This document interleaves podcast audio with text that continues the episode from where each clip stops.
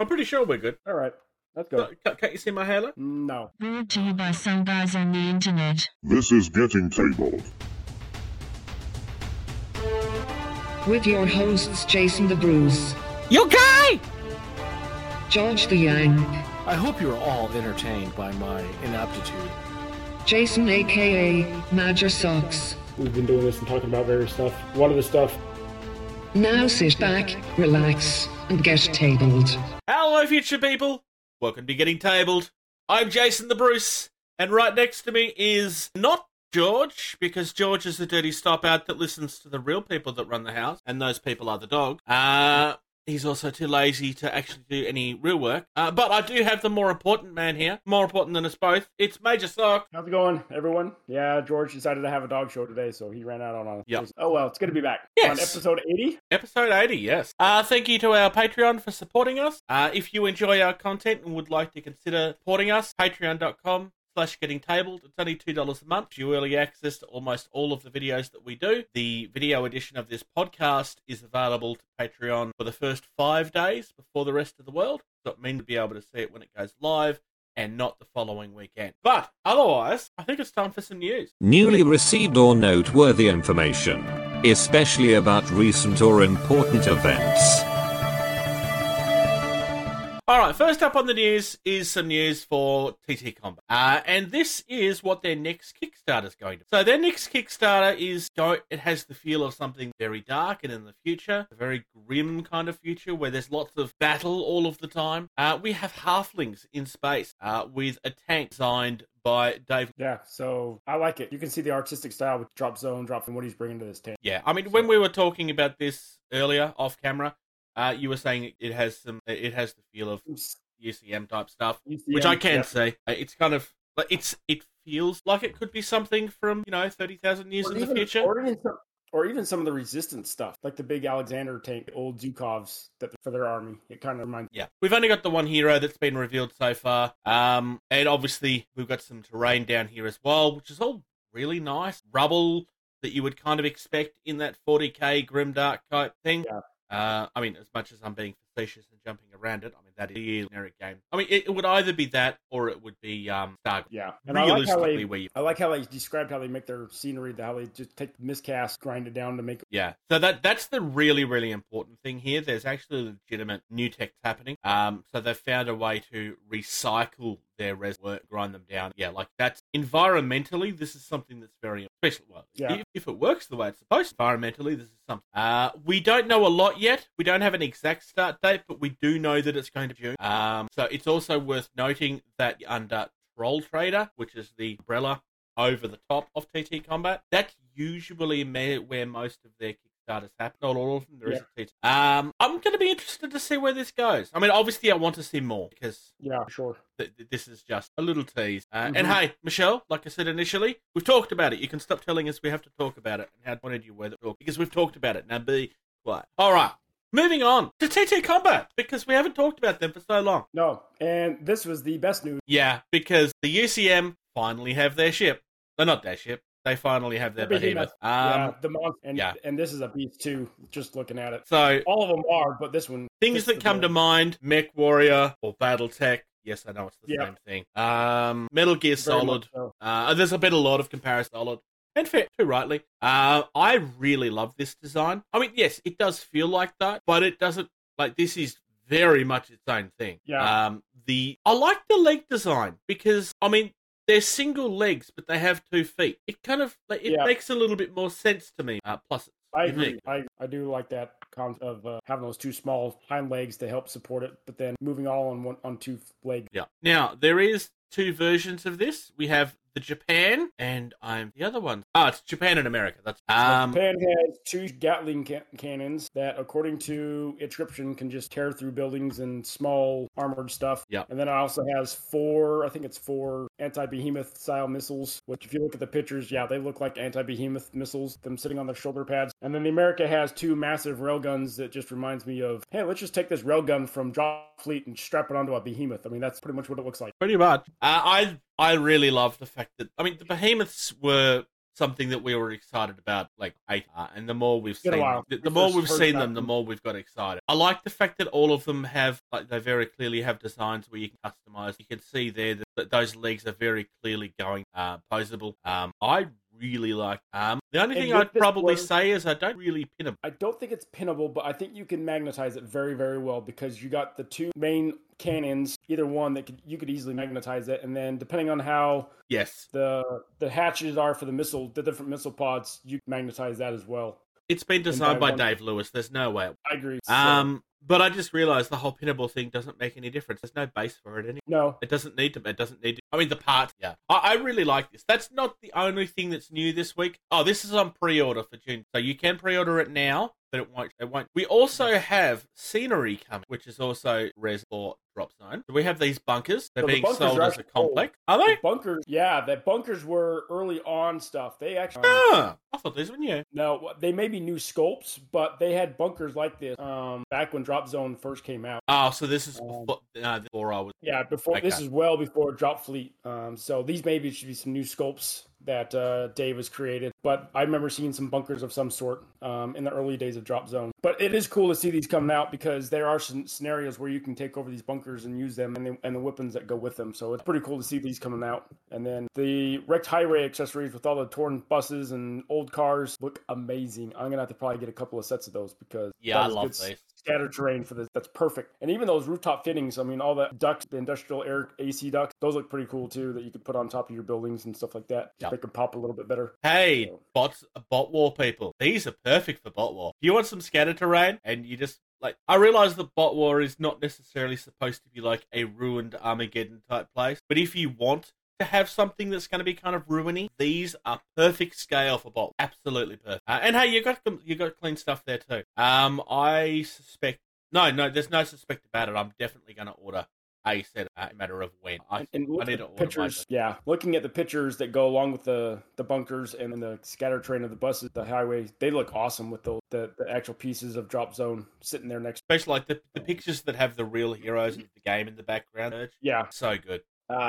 No, disgusting. No, it's nice to see that the real heroes of the game are being shown off, and they're getting ready to kill these filthy, horrible villains in the frontier. The UCM all need to die. I'm sick of their propaganda. The UCM need to be heroes of this whole thing. Is the PHR, my friend? Come in and tell they're not in the picture. They don't matter. That's fine. And don't get me started. Don't get me started on the space. George, you can't. No, I really love them. Although on Drop Zone side, I play the hedgehog. So I thought you played both. Oh, okay. I do. I play PHR and Shaltari, but I started out playing Shaltari because the guy I got into Drop Zone with, he started playing PHR at the same time I wanted to, and so we're like, well, so we don't have two factions of the same. I'll go with the Shaltari because I like their gate aspect, and so that's why. I just realized something. That initial picture doesn't actually show everything. There's more cars. There's in the very last picture, there's more cars not in those. Yeah, that and some actual school bus, because you see a regular retro bus, and then you see a school bus that's been smashed with other stuff. So there's a lot that goes with, so well worth the £12 that, and we know TT Combat has had great prices for all their stuff. Yeah. But to get all this for £12, not a bad price at all. And I'm 100% buying them. I love the retro aspect of some of these cars too, the 50s and 60s kind of style. And then some of the futuristic stuff at the same time. It's a pretty cool mix between the two. This last one, I'm fairly sure this is a returning one as well. I definitely reckon. So these are rooftop fittings for your buildings. These are resin. There used to be a kit like this for the old kits, and I'm pretty sure this is the same kit. You've only got the two pictures. Realistically, you don't really need that. It adds more detail to the top of the building. Lets them MDF, yeah. And you're probably going to need two, maybe three sets, depending on how many buildings you have and how much you're going to want to put on the rooftop, but still be able to put your infantry down. Your other option with this, realistically, is if you buy a whole heap of it, you've got a factory. Yeah, that too. But if you're playing Bot War and you want a factory, it's all machinery for your factory. I kind of like it. Yeah. Yeah, because those could almost be enclosed conveyors of some sort that's running across the factory floor of some sort. Processing machine that's some kind of a processing machine that's smashing stuff into molds or whatnot. So that's a perfect idea with Bot War. It would only be a partial cover in Bot War. But I do kind of like that idea. It adds, and giving options are always all right. Now, if there was a George among us, George would probably really like what we're about to look at, but he's not here, so George can go and continue to smell because it's filthy and we don't like it. Warcradle have some really, really nice looking buildings. These are all definitely not Viking. Definitely not. No. Yeah. This. So this is. I mean, they're not labeling this for Wild West. This is more generic. But. This stuff is amazing. I've got the long haul on screen at the moment, which is got that being sold by it. The roof is removable. The inside is detailed. There's a fire pit in the middle of it. Is it a fire pit or is it a... No, it's a fire pit. A fire pit of some sort. It looks like just a big, huge, hall that warriors would go to right before battle or after battle and just drink their heart's content out. This is an amazing, I love this. I mean, obviously it's going to be very, you could probably use this in 40K within reason. Space Wolves, they are, even then, I don't, you'd have to. On the side it says Warcradle, Age of Sigmar, which I could easily. Yep. In that scenery. But I think even some of your other fantasy, pick your genres out there, games could easily have this. I mean, even some of the Lord of the Rings stuff, possibly just painted up a little bit different. Not everything has to look exactly the way it is. I mean, even Star Wars, realistically, I know that everything has to be ruins of the Empire and stuff, but realistically, not every planet is like that, and not everything has fire on it. They don't hold everything.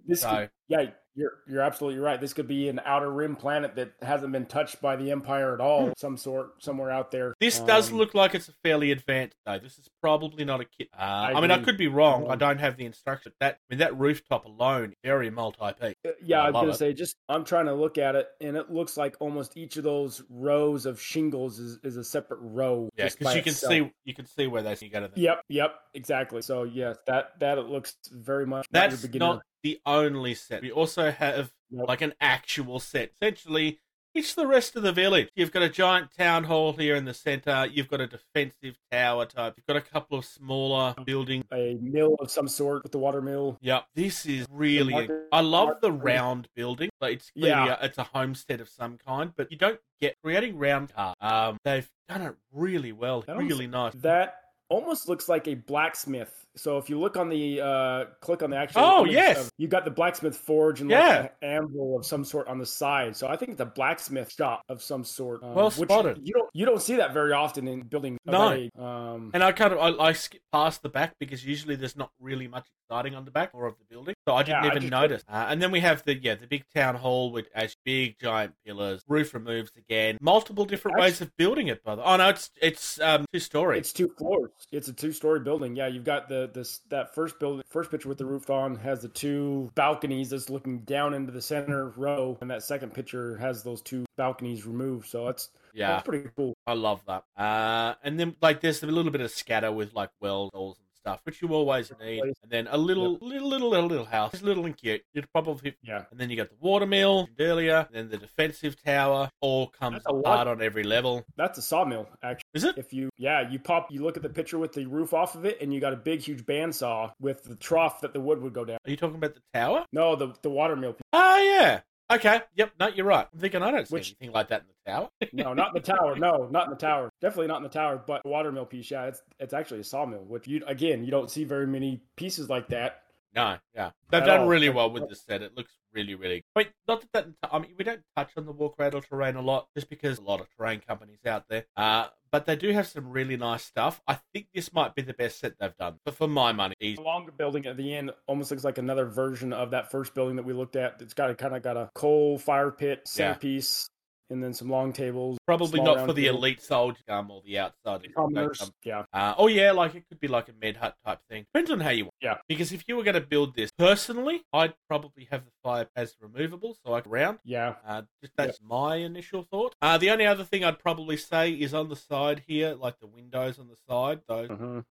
It looks like a 3 mil terrain, so it won't be fragile, but it's certainly growing. This is really nice stuff. I really like it. You buy this set, and maybe get a couple extra towers and get a couple extra small little huts and stuff like that, and you'd have a nice little village. Yeah. It is in 35 mil scale, so if you're playing something that's through 28 mil scale, it's probably going to look a little big, but not by that much. But most games tend to be heroic, so you probably will get away with it. Let's use this for D&D. And almost get away with it. Yeah, but with being D&D, it being slightly bigger actually helps. The only downside with D&D issue, don't really have that really your only problem. You're going to have to go back. Yeah, that would be your only problem, but otherwise, yeah, this would work great. I agree. Moving on. I need to give credit to Beasts of War for this next story because where I got it from, we're looking at it. Osprey Games are going to be previewing two of their upcoming Games. So first up, we have Undaunted Stalingrad, which appears to be like a dungeon crawler type thing, but for World War II. It looks really cool. Fighting moves from Normandy and North Africa to the Eastern Front, plus German Soviet, and Village Rail, which is a little train game. This one looks a little smaller, a little more simpler by the look of it. So if you are from the UK and you're going to the UK Games Expo, which if you live anywhere vaguely near it, you cannot miss this. I would argue one of them. I would say it's probably up there with Jankar events. UK Games really, really good, and you quite often get. I would definitely recommend going if you were there. Sadly, we're not. So we can't do last. But I saw this and I was like, no, I don't know really a lot about the games, but they look fun, especially that first. That Undaunted looks great. Yeah, it almost looks like each of the tiles is a different city block of Stalingrad that you're having to move somehow. So I mean, there's no minis. It's very much a board game, but that's fine. Yeah. Not everything. Moving on. Returning to Conquest. Because we're talking about Conquest, put our referral up on the screen. If you're interested in Conquest and you'd like to purchase stuff from Parabellum online web store, if you buy it through there, you get a 10% discount and you help support us at the same time. This is, honestly, I think this is actually a really good thing. Now, every time a game comes out with a new starter box, they always try to make it better. People that bought the previous one always kind of feel like they're left. It's like, well, I don't get any of the stuff. I'm going to buy all of the stuff all over again just so that I can have the new stuff. And I'm sorry, Games Workshop, but it gets really annoying. Conquest are bringing out a core box upgrade. This is an upgrade kit for the original two-player starter. So, obviously you get your new rule books because, well, you're going to those. But you have two force-grown drone command sprues because they were not in the original. You get one household knight command sprue. Was the original. You get a man-at-arms command sprue. Crossbowman command sprue. I already touched on the rule books. You get new command cards for everything that's in the new one that wasn't in the old one. You get an extra infantry base stand. And obviously your rest. This, I think, is something that everybody should. As much as I did just throw salt at Games Workshop, it's probably not possible with the way that they design their kits, because if it's a new kit, it usually places the old one. And I mean, they do sell. But when it comes to, I mean, this is something that's really, really simple. And quite frankly, it's a really easy way to make money. Yeah. So Company Heroes, the game that I helped kickstart a couple of years ago, they're having a 1.5 Kickstarter next month. Sorry. And they are doing the exact same thing. So everybody that bought the first edition, they kind of tweak some stuff, changes with the starting stats. And so they're doing a upgrade kit as part of their Kickstarter that so we can upgrade our stuff to the version 2. Mythic game, same thing. They made some tweaks to their game when they did the round 2. And they And then the Kickstarter for Company Heroes will be selling the version 2. And then like those of us that bought version 1 can upgrade our kits and then buy additional stuff. As version 2. Yeah, I agree. Conquest, Mythic, and Bad Crow Games. Yeah. Putting together these type of upgrade boxes, spot on what the industry... Yeah. And look, it's not just a matter of, well, I guess I need to put something in. Like, yes, but this is also, like, it's a really easy money. You're not making anything. Like, this stuff has already been created. All you're doing is throwing it in a box. And people will buy it. I mean, if people don't want to buy an entire box set again, they will. I mean, some people will. Some people will. If there's stuff in it that they need more of, they will buy it. But for those that don't and already bought all of the extra stuff they need, this is a no-brainer. It just makes so much sense. Am I buying this? No, because I'm not playing either of those arms. But I would recommend it for those that bought the old starter. I'll be buying a full-on box of stuff just so I can have more maps. I can have larger games, but other than that, that's probably much all I'm going to be buying. No, it's okay. All right. Blackside Studio. These are the guys that did Don't Look Back, the game that I fell in love with, and everybody should play Don't Look Back. It's amazing. They are publishing a new game by somebody called Corey Sylvan, and this is a fantasy game. So it's a 32 mil game. So fairly on average with what most people are doing now. This is just a preview that we're looking at. So it's very, very much fantasy, very much coming soon. If you do join the Blackside Studio groups on Facebook, so the Don't Look Back one is one that I'm a member of, for example, then they will be teasing stuff closer. They always do that. Yafsiga? That's my attempt to say the name. I think that's close, because I was going to say Yafsiga too, or something like that. Yafsiga? We do, however, have some preview for some terrain. Now, I really like the look of this terrain. I want to say especially the cemetery, as much as it's just a cemetery. But, I mean, come on, this is really cool. Plus, it's all modular, so you can change the way that it all looks. Yeah, yep. I love buy one or two sets of this, and you could create anything. I mean, those walls don't just look like, you could use those walls for anything, really. I mean, it's very much Gothic cemetery, but you could use that for anything. I love the mausoleum and everything. No, I agree. You buy a couple of sets of those, and you'd have a nice gated wall for some haunted house setting of some sort. Don't Look Back, or a D&D adventure, or whatever kind of scenario. The Blakehurst Village comes with quite a lot of different sets, including really nice-looking barn, quite frankly. Wait, is it a barn? Yeah, no, it's... there is a barn. Oh, I was right. Never mind. There's a barn and an... Again, really like this. It kind of, like, it feels like it's inspired by the same sort of stuff that we were looking at earlier, but it's very much the same thing. And I think that smaller building is another blacksmith hut. Yep, it is. It's a little bit different than the other style, but I think it's a more modern word. But like where the old one was very much early blacksmithing years, this is kind of they've started to perfect what a blacksmith is. Yep. It's kind of like you can see inspiration from the Vikings, but this is clearly a Viking move. The rest of Europe is the way it stockade. I want to say this is Irish. That's Irish Celtic, not decoration. Yeah, in the blacksmith bar. Yeah, it looked Celtic. Did you see the stockade in one of the pictures with the bar? Oh, I missed the stockade. Oh no, yeah. I can see it's in there in the background. Yeah. Well, there's one in if you look at the second picture on the row column there. There's a really close up. So this is where we'll be putting George, where he belongs. All of the time. Yeah, in the stockade. Yeah, definitely. And then last but not least, we have a fantasy resin upgrade set. So this is just an upgrade set for the buildings. Try and make them fancier. This is where all of your extra fancy windows and stuff are all. Go back to the building set. Yeah. And look at the rectangular building and look at third picture down. Look at that top crossbar of the wood that's sticking out of the roof. That almost looks like a dragon head of some sort. Could you almost see like the crown of his head, his eye? Or am I just missing something? No, I think you're right. I think you're right. That just looks cool. Yeah.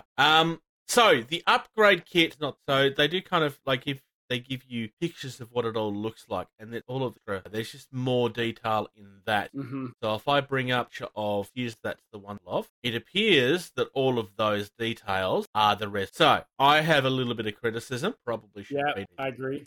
No, I stand corrected. If you buy the set, it comes. Okay, never mind. Oh, yep. It comes with it. They're just giving you the opportunity to also buy them. So that's.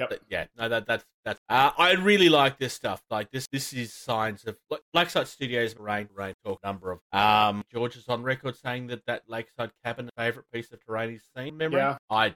All right, moving on to a galaxy far, far away. It's not just a galaxy far, far away. It's true. But yes, we are talking about AMG and their lineup that they have for their upcoming mini extravaganza that will be here in 2 weeks. And boy, that they have a lineup through the 3 days. I am luckily going to be on leave those 3 days because my wife will be out of town. So hopefully I can in to a couple of these while I'm watching the kids. But starting off, they have their opening ceremony, kind of what they go over for about a half hour, just kind of go what they're going to talk about a little bit. And then they have the breakout sessions. And the first breakout session is all about Legion. And the title of it, I'm guessing they're going to be going over the Shadow Collective. That's all it is. What else are they about? And then they've got a couple of painting scenarios.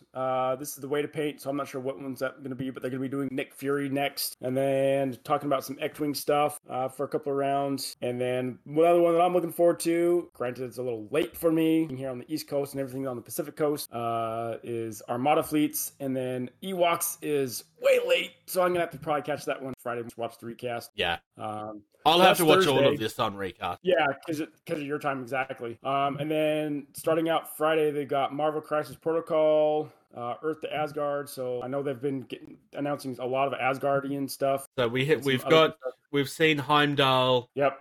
and he came with Heimdall. We just talked about him.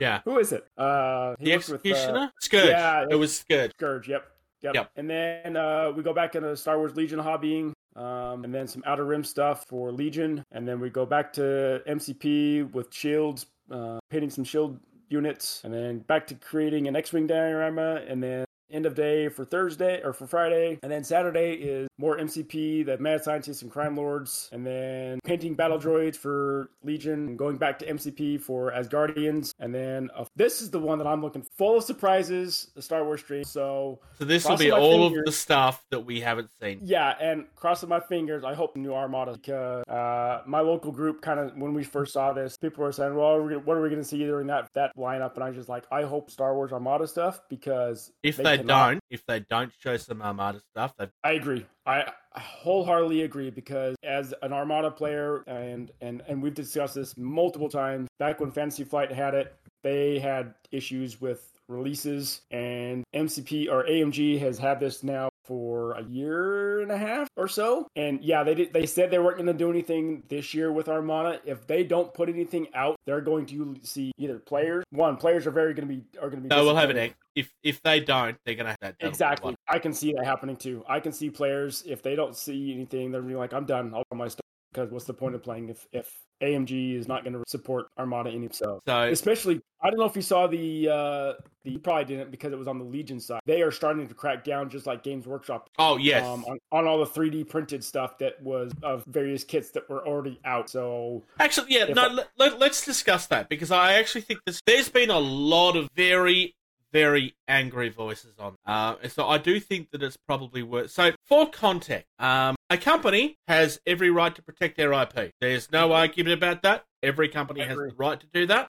If you're in disagreement with that, you're already part of the problem. Sorry, but that is... They have the right to defend their IP. They have their right to make money, otherwise they go out of business, and the industry doesn't. Are there some companies out there that take that too far? Yes, but that's not what we're discussing. So... The ruling, and to be fair, this rule existed from day one. This is not new. They've just put a reminder out, basically. And basically what the response has been is that most of the groups in response to this have said that they will no longer be allowing you to share stuff that is a direct copy of something or inspired by a mini that already exists, but if it's something that AMG are not using, it's all fair game, because you cannot protect something legally that doesn't exist. Games Workshop lost a case on this a few years back. Is there reason for people to be upset? Of course there is, but also at the same time you have to remember this is not just Atomic Mass game. The Big Mouse has a history of this. Oh yeah. Now, there is a lot of people out there that do create 3D stuff from Disney properties, but all of those people know the risk that they're taking. But sometimes Disney will be like, and they just won't pay much of attention. But every so often, Disney make Games Workshop look like angels, because Disney will randomly go after very small, insignificant people. And I don't mean companies, I mean small, insignificant people. Not all the time, but when they do, they make a point. So... But there is precedent here. Now, don't get me wrong. I get that there's a market out there for this, and I have a 3D printer. I'm not against 3D printing. That's not what this is about. I know somebody's going to pay after my review of the product. This is purely and simply about Atomic Mass games have made a point, but they have a Marvel property and they have a Star Wars property. Some of the two biggest lines out there in the world and that are popular. They have every right to try to protect that marketplace. Now, when Atomic Mass Games first released Marvel, the first thing that happened is everybody started flooding their own groups with 3D print, and they immediately put out a response saying no 3D allowed. So everybody turned around and opened up new groups so that they can get away with it, and started quite literally throwing the finger at AM. Now, I'm not saying all of the groups did this, but there was two or three of them that were very much, no, screw you, we're going to do this in anger because you won't let us do it there. So for those groups that are now getting upset, you only have yourself to blame. I'm sorry. If you had have made more along the lines of, and I hate, but if you had a bit more along the lines of, look, creating your own group and just doing your own thing and not being bitter about it, they probably wouldn't have come for you. You've done this to yourself. Sorry. Welcome to hate on me for that, but they have they have every right. No, but I showed you some better pictures of the Ewoks. You're going to post those in the video a little bit.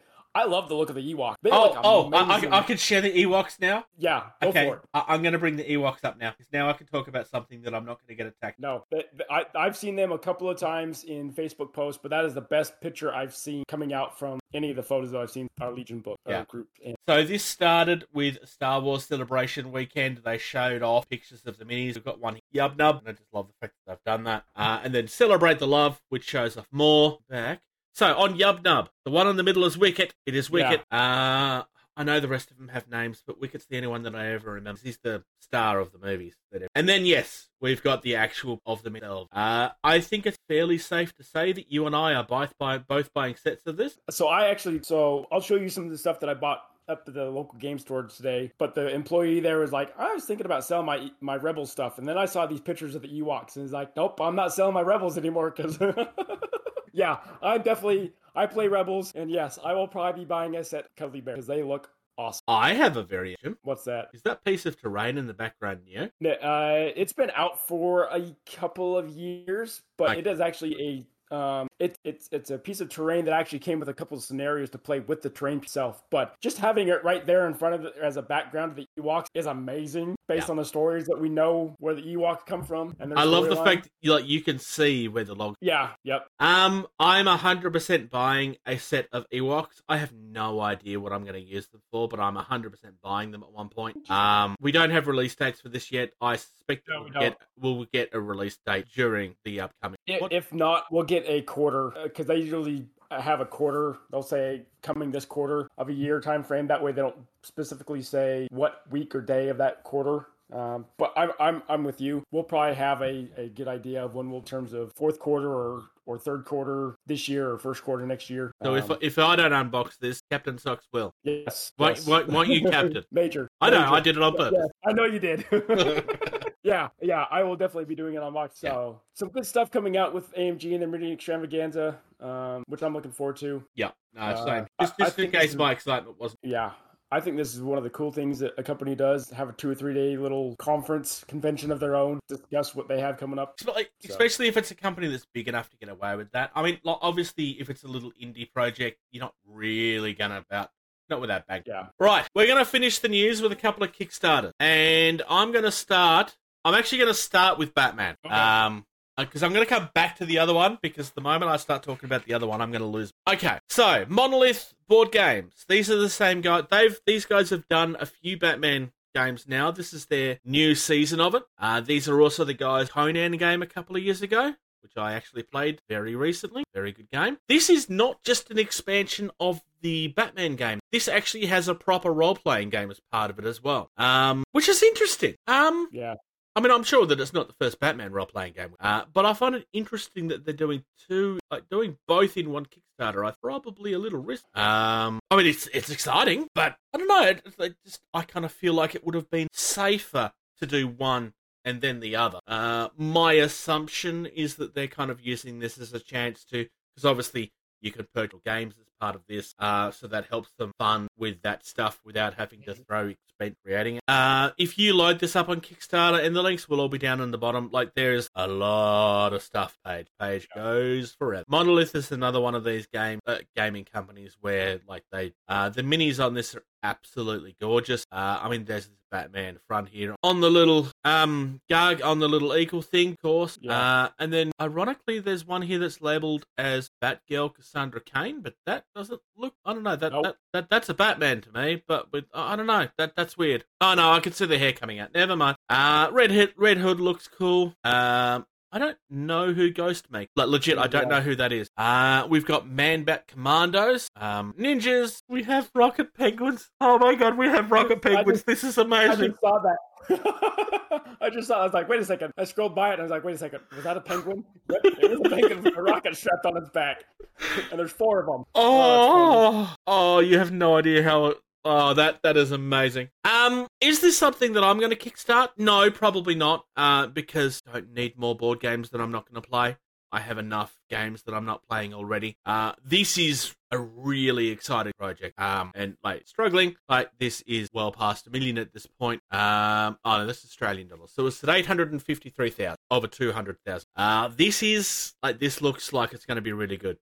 In the role-playing game, you can play as a hero or a villain. I kind of like the idea of doing the villain and trying to survive Batman. I actually think that might be more interesting than role-playing Batman's friends or someone from the city or... I don't know. Because, I mean, that... Like, if you're role-playing against Batman and Batman becomes bad in your eyes, that might actually be more interesting. Are you a Batman person, just generally? I mean, I've seen some of the shows, and I like them, but... I am more of the Marvel fan base. That's fair. I am generally more of a Marvel person, but I do love Batman. It's not like I'm not one of these people where it's like, well, Batman could beat everybody. I really like this, and Monolith do make some really good game, especially like the dungeon crawl type. But I have some mixed opinions on the first one. Is going to probably the first one's going to be fairly obvious the moment I'm seeing the little logo. And okay, so this game is called Household. Just to set the scene, this is based inside a mansion. The master of the mansion left like 100 years ago, and he never came back. So the master is dead. Nobody ever bought the house. But inside this house, filled with tiny little people. So for the people from the UK, we're talking the borrowers. For other people, we're talking Lilliput or Lilliputians, which is the little people in Gulliver's Travels, so on and so forth. There's fairies. There's like so. This is they call it the world's smallest role-playing game. Quite literally, because it's your insect spiders and stuff, the bad guys. So it's very much, if people have played Mice and Mystic, it kind of has that feel. In that game, you're playing as heroic mice, and you end up fighting against insects and stuff. It's not just insects and stuff in this, but it very much has that feel. It's that feel in a fantasy world. I love this idea so much. So it's being done by 2M. So 2LM Press. But this is where I potentially have my issue, because quite frankly, 2LM Press are just publishing arm of CMON. So this is another CMON project. Very much. But that's not where my issue lies. This is their 8th Kickstarter, which means my argument against CMON is even more strong now. Yeah. I'm probably backing this, in all honesty. I think I need it look too good not to play. And like, make no mistake, this looks amazing. I'm gonna start scrolling through the artwork here. There are minis involved, which obviously will be made by CMON. You've got guys here, like keys are becoming guns. Yeah, I saw that. That looks awesome. The only thing that's cooler is people that are using half of a pair of scissors as a sword. Yeah. This is insanely good. So fairies, boggarts. Boggarts very much feel like your borrowers to me. Slough are kind of like half human, half insect looking thing by the look of it. I have a feeling that all of these are based on like lore from like a rich European lore. Sprites, because sprites and fairies were not always the same thing. And then we have some part of I love so much. Fun. So on the figurine set 3, I like the one you got the one that guy holding the scissors that looks like a sword, and the very far left of that same row, you got the lady with the button. She's using the needle as a sword too. Oh yeah! Oh, that's real. I didn't even notice that. That's brilliant. It's pretty cool too. You got a guy here with a fork, and it's a broken fork actually. It's a broken fork in half and use a pitchfork on. This is just so much fun. Like when I said I was going to lose myself in this, I found this randomly last night and instantly fell in love with it. So the reason I'm falling in love with this is exactly the same reason why I fell in love with that. The toys are trying to find their kidnapped owner one. Yeah, I remember that. It scratches exactly the same itch because it's such an exciting idea to me. Even their dice set that they have is pretty cool. Yeah. The face cards, symbology. Probably the only downside of this for certain people is realistically can't play with a normal set of dice. Buy theirs. Yeah, I agree. Because each of those dice symbols, it's going to be something different based on the rule. Yeah. I agree. Here's the thing I like about it. It'd be a very easy way to get people in. Like if you want to get people role playing of the younger age, it's a really easy buy-in. Doesn't take a much of a stretch of imagination. Like most kids know what fairies and sprites and all of that sort of stuff are. It's all through the cartoon.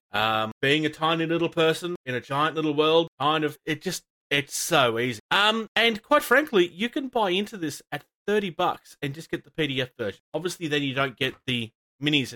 Yeah. And I guess that they will give you a PDF of your own dice, or it will include a conversion. Well, I scrolled down, and because it talks about their dice, so there's 6 different sides to a dice that they have. They have the 4 suits, a joker, and then a blank side. So you could play with this with a normal 6-sided set of dice. And then you just need to convert. There'd be a conversion table. Yeah, a 6 is your wild, a 1 is a blank, and then the 5, whatever. Pick one of the 4 you have there. Yeah. But this is something that's potentially extremely affordable. I mean, for physical, you're starting at 60, and that comes with your initial book. And then the expansions all come in PDF form. That's probably, as far as physical's concerned, that's probably where the money is. Mouse Rider is everything, including a really cool-looking bookcase as well. All of your minis that they were showing up earlier are all add-on. So this is another one of those things where the buy-in is really cheap. You want to lose yourself in this, your wallet could be hating you for a while. There's a lot of stuff. I assume it will be available at retail later. I don't really know that. Oh no, the minis are exclusive to the Kickstarter. Oh yeah, it does say that. Yeah, so but you don't need minis to roleplay. No. And there are some people that would argue that you're not roleplaying properly if you have. Those people are wrong. I have done it both ways. It does work both. Stretch goals galore. We're already through quite a lot of these. Like, I love this so much. Yeah, it is pretty cool. What are we sitting on? We are sitting on it's only got 3 days left to go. So if you're watching the video side of this, you're already too late. But if you're listening to the audio, you've got 3 days left. And it was originally a $20,000 goal. It's sitting at 203. So it hasn't run away, but at the same time, it's still, most of this is the book. So that's the exciting. Most of this is the books, and it would be delivered in June next. You're looking at 12 monthly, assuming no delays, which have obviously. Another thing that I just noticed at the very top is it has digital stretch goals, and so it has like soundtracks, it has artwork. Oh, so it's kind of cool looking. I mean, so it's you got some of the maps, some other artwork, but I just saw the digital. Not many games out there comes with their own soundtrack, and to be able to get it as part of the Kickstarter, that's a cool. Yeah, I agree. And this is such a unique looking setting too. So I mean, look, can music work? Of course, but.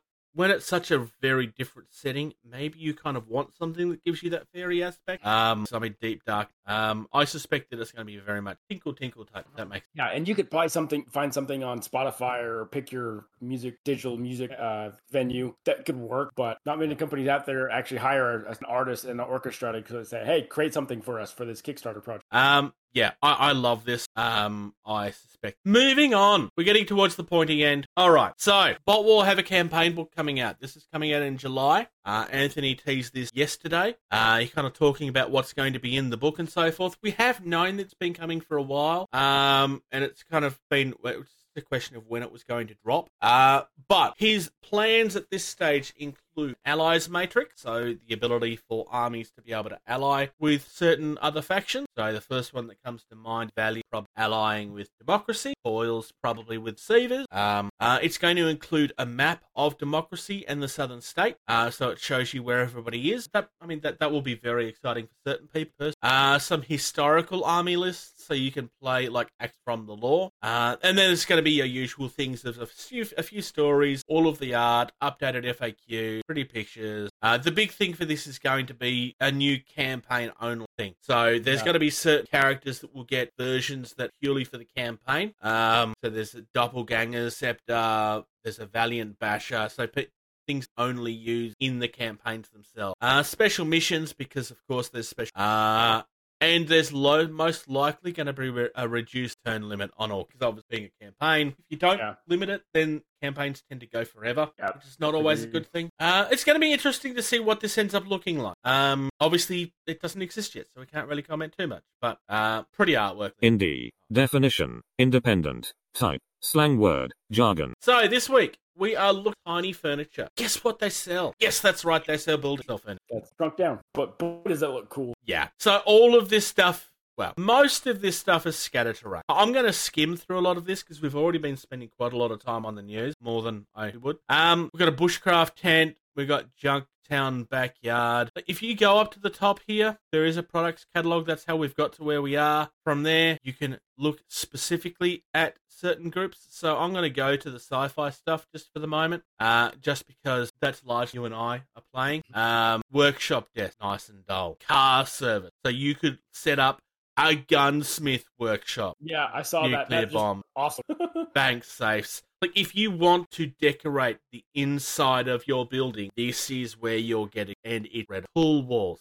Like, dude, none of this stuff really matters. You don't need this stuff, but it really adds flavor. Like, if you want to have, another flavor and make it feel like the world actually gets lived in, this is where you... Yep, trophy heads, oil barrels. You pick a genre, you can find bags, something that's going to work. Arcade machine. Yeah, work office, wicker fences, a clerk's office with computers and a desk and a chair. Yeah. And then if I go to the fantasy and the medieval stuff, we've looked at a couple of these already. Treasure stuff, tables, book, wardrobes, baker, you got shopping galore. If you want to build a D&D world, it's your friend. Here you go. Yeah.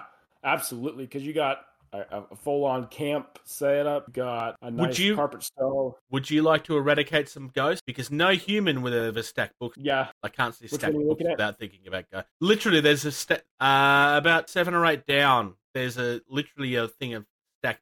Yep. And I can't see that without thinking ghosts. Mm-hmm. Dining tables, palisade, shark carcass, that's awesome. Carcass of a bull, that's cool too. Torture racks with someone on the torture rack. You've got bed rolls and tent, including a full set of an action camp setup. Full on execution day with the Grim Reaper standing at the gallows with someone hanging. Where's that one? So you find the carcass of the shark in the bowl. Oh yeah, there it is. Scroll down just a little bit further. There it is. That's kind of dark, but guillotine, with the bucket of heads. Yep. There's some really, really nice stuff on here. Yeah, it is stone cool. Benches. Staircase, all sorts of stuff. Yeah, this is a cool site. Yeah.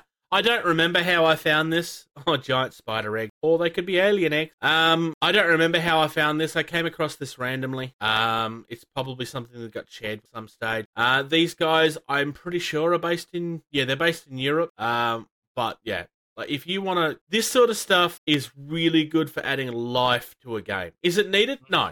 But if you really enjoy narrative gameplay, that's where they do also have a Patreon if you would prefer to print your own stuff. There's a link on the page that if you want. There is other stuff we haven't looked at. They've got actual minis, they've got bases, they've got laser cut stuff. I just wanted to look at the stuff that excited me, like the unpainted, the extras. Like I said, it's a lot more here, but. The scatter terrain was the stuff that started. Lots. Dream, blue, prime, paint. And we're going to discuss some hobby. What have you been up to, Socks? So, playing Victory C. Can't see in the background. My boy and I are about ready to start up a game of Victory C because today, I haven't painted these yet because I just pulled them out of the box, but I got, what does that look like? Submarines. Yep, I got some submarines. So, we're going to try out the submarine rules for Victory C. And along with that, I got some convoys to do some convoy hunting with the submarines and some destroyer escorts, some kind of scenarios and stuff like that. So, hobby-wise, that's what I've been putting together tonight. Actually, the first part of the episode, I was gluing the last little bits on. Over the next few weeks, I'll probably be painting some stuff, probably the Japanese submarines, and along with the Japanese, or the submarines, have some little torpedo boats. Oh, yeah, right. Little torpedo boats, the PT boats. So they came with the submarines as well. So I'll be painting those all up and probably finish up my American fleet. The Japanese side, other than the new box that I got today, is all painted up. That's what I'll be finishing up. Over. Nice. Yourself? I mentioned earlier that I played a game of the Conan game from Monolith. Yep. That's a game that I have legitimately wanted to play since started, which is, I want to say 7 or 8 years ago. It's old. But I'd never had a chance to play it. I did have friends that owned, but never got a chance to play it. They live an hour away. The days that we did catch up was not the days playing it. Somebody else randomly asked in the group that I play Bot War and Bushido if anybody wanted a game. And I have wanted to play that game for a very long time. We were playing just one of the starter missions. It was a lot of fun. Made a couple of mistakes. I made a mistake of going inside because we had to find where this kidnapped person. And I went into a tent. Cost me 2 movement because I've got to move the hide door out of the way. Not realizing that then meant that I could come out, but then I don't have any movement left. And then I was like, I ended up getting stuck inside the building for a whole turn. Standing there going, yeah, it's really exciting now. It was a lot of fun, though. I also played the Dune board, new version. I had a lot of fun. I almost won, but then I was convinced at the beginning of turn two that I'd lost. I picked a fact start low, and I just didn't see how I was going to come back at that point. Every safe run, and by turn three, I was So that's the main two things I have been doing. I've also been in talks with a couple of people about getting, and I've mentioned this a few times, that we're starting to plan to get Fleet Own going again. More so Fleet from my perspective, but somebody locally actually reached out to me after watching a few of our videos and realising that we were by, because he bought into Drop Fleet recently, played it, and wants some through. So awesome. I'm genuine for a few reasons. I mean, obviously it's been a while since I played, been pre-pandemic. So first things first, I need to go back through and remind myself of the turn structure. It's been 2+ years. Because otherwise, I'm going to go in and I'm going to go and I'm just going to forget half of it because it's been that long. Understanding how a game works and how a unit works inside the game is all well and good, and we've never really stopped that. But the basics of how the game plays can be very different, especially when you're playing with somebody that hasn't touched. So they're relying on you. Who knows should know the rules. Oh, yeah. I mean, and I do, but I've got to refresh. So... Yeah, no, I absolutely agree, because I've had to do that when my boys are wanting to, because my oldest will be 15 this year, and my second oldest will be 13 in December. And so they're getting to the age where I bought them a Corset, of course, Legion, because they're getting to that age of, ooh, dad's games are fun. Let's get into them ourselves. And so, okay, you want to learn Drop Fleet and Drop Zone? All right, let me go back into the books. Let me look at version 2 stuff that has changed since combat has taken over and refresh my own mind. Game works. So absolutely agree. There is not a version 2 of Fleet yet. No, not yet, but of Zone. So that's what I've been up to. Hobby wise, honestly, I haven't done any hobby in the last fortnight. I've kind of been a little bit burnt out. I know that we've discussed this off camera, but I needed away from hobby for a little bit. Not so much because of the hobby itself; it's everything else surrounding the hobby that I pushed too hard for too long there for a while. So I've taken the last and I'm kind of ready. Speaking of hobby stuff, when are we going to start up our Zone and Fleet videos? Because we need to start planning that out. Yes is the only answer I have. We will. No, I understand too. Lives are crazy right now. And like I said, with me having to watch, I don't see us starting that for at least. Yeah, I'm gonna say it's probably gonna be at least a month for me until I'm ready, because my wife will be out of town for 5 or 6 days for her dad's wedding, so I'll be watching the kids over the weekend, and so I may have. That's actually the next week. That's actually our next recording weekend that I'll be watching the kids. So I will try and get the kids in bed time for, but I can't. I may have some time off if I have time off. But I'm not promising the audience that's when it's going to happen. We're still working. We will discuss and we'll keep you guys updated on how we're going along, because we got to set up a script of what we want to go over first. Yeah.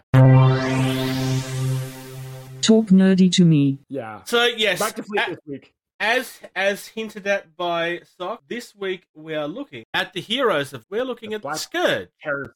How could they possibly be the heroes when they're called the Scourge? Because the UCM propaganda makes them out to look like the bad guys. But all they want to do is give your brain a hug. That's all it is. And then take over your body. Yeah. Maybe tear you side out with their razor. Maybe. Yeah, but or their vampire bats or whatever they have. Those little... They're just lovable. All of this sounds lovely, doesn't it? Yes, of course it does. No, it's not like the Ewoks that are all cuddly from Star Wars. No, it's not. Nothing like that. The Ewoks are cannibals. I know. I love the Ewoks. But anyway, all right, we are looking at the Scourge light cruisers today. When it comes to the light, I actually think the light cruisers are fairly underrated for most of the army. Maybe not necessarily all of them. Most of them. Not so, because we talked about the PHR when just how it has mediums and light broadsides with it, and it's pretty cheap and it's fast. So that one maybe not so much as some of the.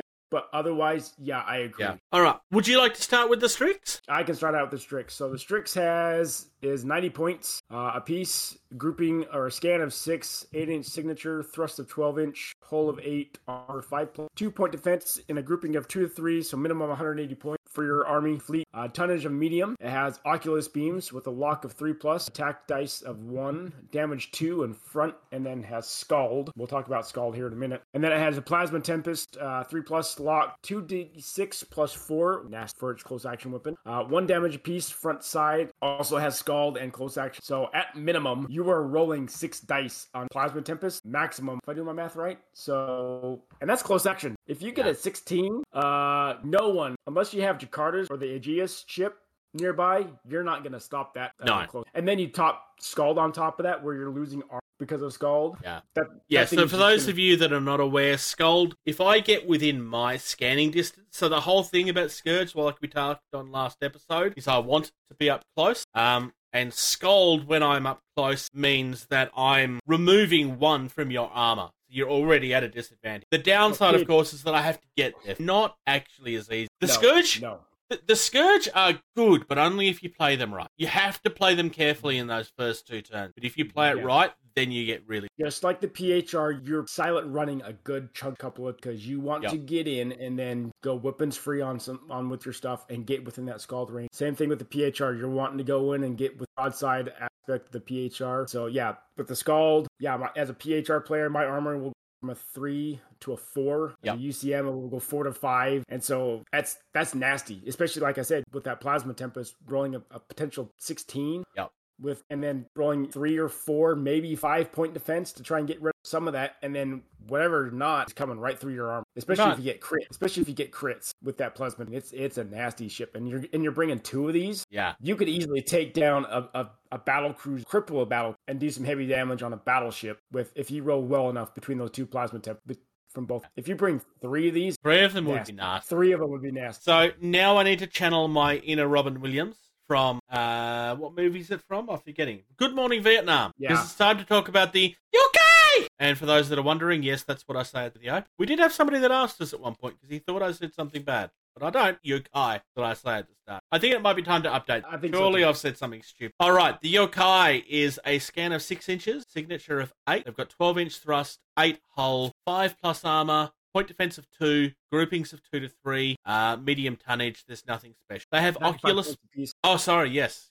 Oculus beams are 3+ block, 1 attack, 2 damage, front arc skull. But this one also has Oculus Ray. There's one on the left, one on the right. They're both 3+. They both have 2 attacks. They both damage. All of this is skull. Then they also have a plasma storm, but this plasma storm is 2d2, 1 damage. 1d6. Oh, 1d6. Yeah, sorry. Reading it back. 1d6 plus 2, scold and close action. So the plasma storm on this one is not as scary, but everything else on this is terrifying. Yeah, you go weapons free with this thing. Yeah, good luck, especially with the 2 damage on all those oculus. So here's the thing with these guys. Realistically, I don't know if need to have both of them, but I do think it's worth considering both. That first one, I actually think it would be worth taking 3 of. I don't think I'd bother taking, just because if you take too many of them, you're not going to have enough points because you want some of that heavier stuff too. You can't just rely on the light because the light stuff will be gone. Because the risk with the light stuff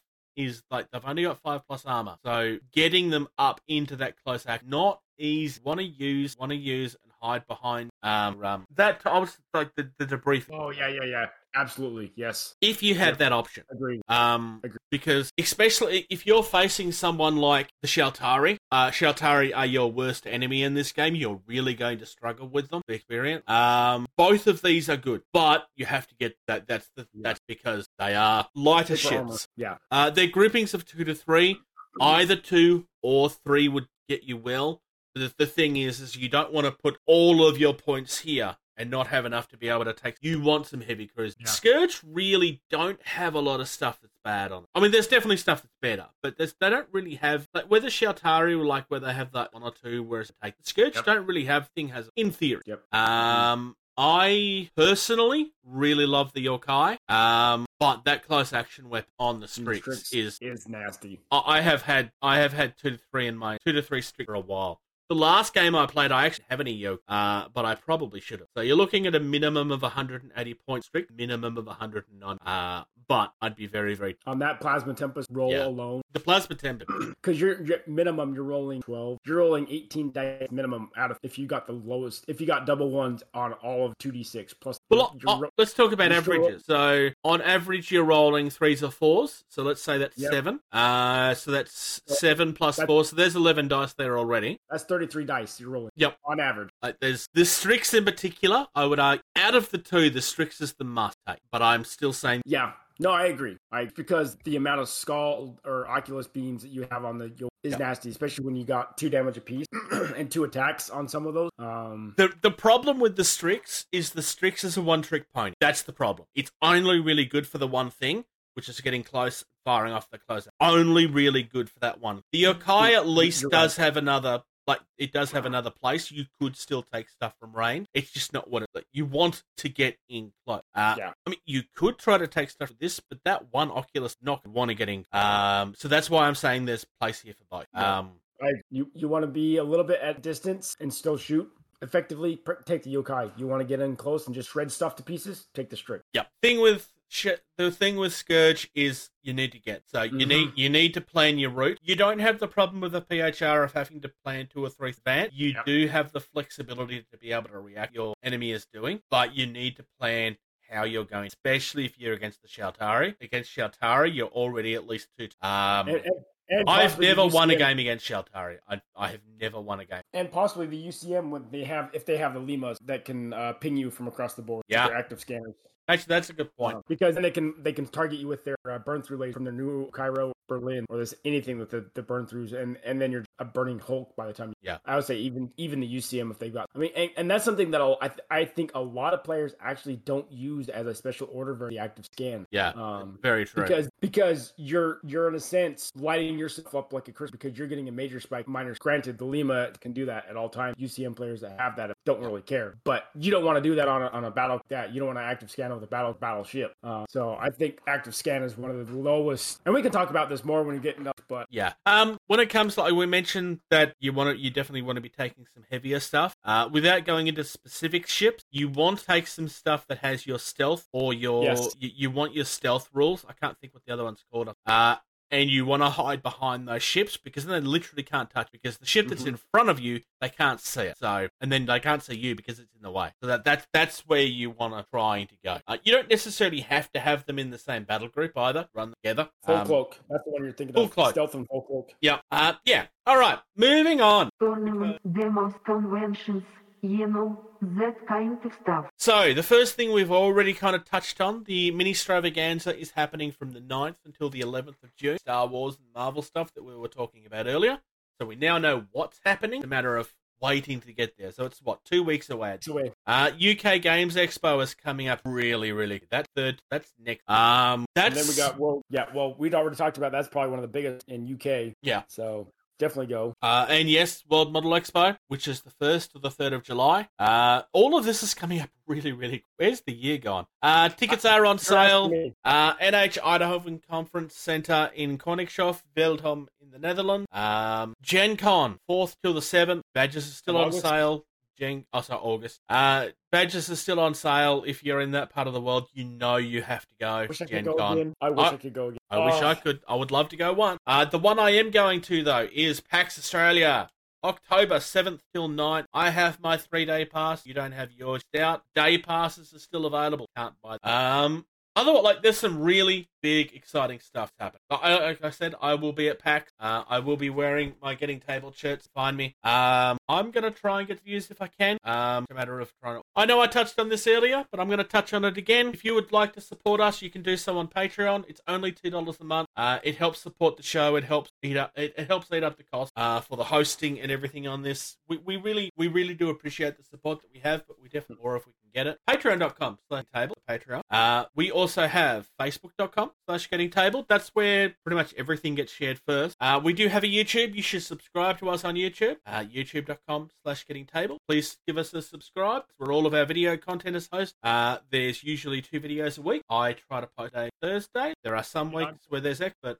That's when it is. And I'm trying to get myself set up so I can start doing some painting stuff of Victory at Sea or Legion or whatever. Yep. The next few weeks, month or so, I'll have some stuff as well. If you'd like to reach out to the team, gettingtabled@gmail.com is the best way to do that. Twitter, Instagram, @gettingtabled. We do have a website, gettingtabled.weebly.com. And otherwise, the last thing, this is just for me personally, .tv/Jason the Bruce. Live Mondays and Thursdays. Anything from you, Sox? Nope. It's been fun. We'll have a lot probably to talk about because extravaganza should be wrapping up. So we'll have some stuff and then we'll have some other stuff that will be happening that Saturday that we probably won't get to based on you trying to review some stuff. So we'll have a lot of stuff to come and talk about first with MCP and Marvel and Star Wars. So I'm looking forward to it. any guests you'd like to have? To be honest, I can't really think of anything with everything that they've already announced so far for Legion side. I have heard of talks of Ahsoka, so as a new commander for the Clone Wars. So on that side, I can think of that. Can't really think of anything on the Galactic side for the Rebel, the Empire walks. I suspect that we're going to get from the Bank Show. Yeah, we could. Which we'll get the heroes that we don't have yet for that. I could potentially see some Inquisitor, possibly from the Empire side. Which I watched the first two episodes. Have you seen them? No, not yet. I know they're up. Oh my goodness, I haven't. Oh my goodness, you got to watch them. They are awesome. I haven't been home. I know that, but yes, for those of you who have not watched, yes, the first two episodes are amazing so far. So yeah, I could see some of those characters, like I said, the Inquisitors. Yeah. So I also like my guess Legion, not Legion, Armada. Like there needs to be something from Armada. They have a problem. I suspect that won't see as much one where they not. I'm not saying they won't do anything because we know that they're doing stuff. But they're doing a lot of stuff actually. That's probably one of the most active. Legion and X Wing. X Wing's the one that they can afford to drop away. From. Not stop, just draw back from a little bit. Yep. If they don't have the bandwidth to cover all three games at once, that's the one that I want. There's a lot of bad blood still from the transition. I don't think what I want. The Gungans? I want some Gungans. I would mind Old Republic. Don't think we'll get that yet. I do think it'll come, but I don't think we're going to get that yet. I think it will eventually because we already have Cassian and K2 and Jyn Erso from Rogue One. So they already have some of the Old Republic stuff. I want IG-88. Yeah. I want IG-88. I could see some of those bounty hunt, the IGs, those. We could even see some First Order stuff in the future because they have that for X-Wing. Yeah. They could easily do that for Armada. They don't have a lot of stuff for in terms of ground warfare that we see in those three sequels. I don't know. We'll see. Yep. Definitely agree with you though. They have to do something with Armada. Yeah, definitely. So, thank you very much, folks. That's it for today. Enjoy your sleep, Sock. Try. I have some sick kids the last couple of days, so... Yeah, not fun. But take care of yourself, and we'll see you in a couple... Thank you. Thank you. Thank you. Thank you. Thank you. Thank you. For listening to Getting Table. Music used in this podcast was created by Eric Matthias at soundimage.org.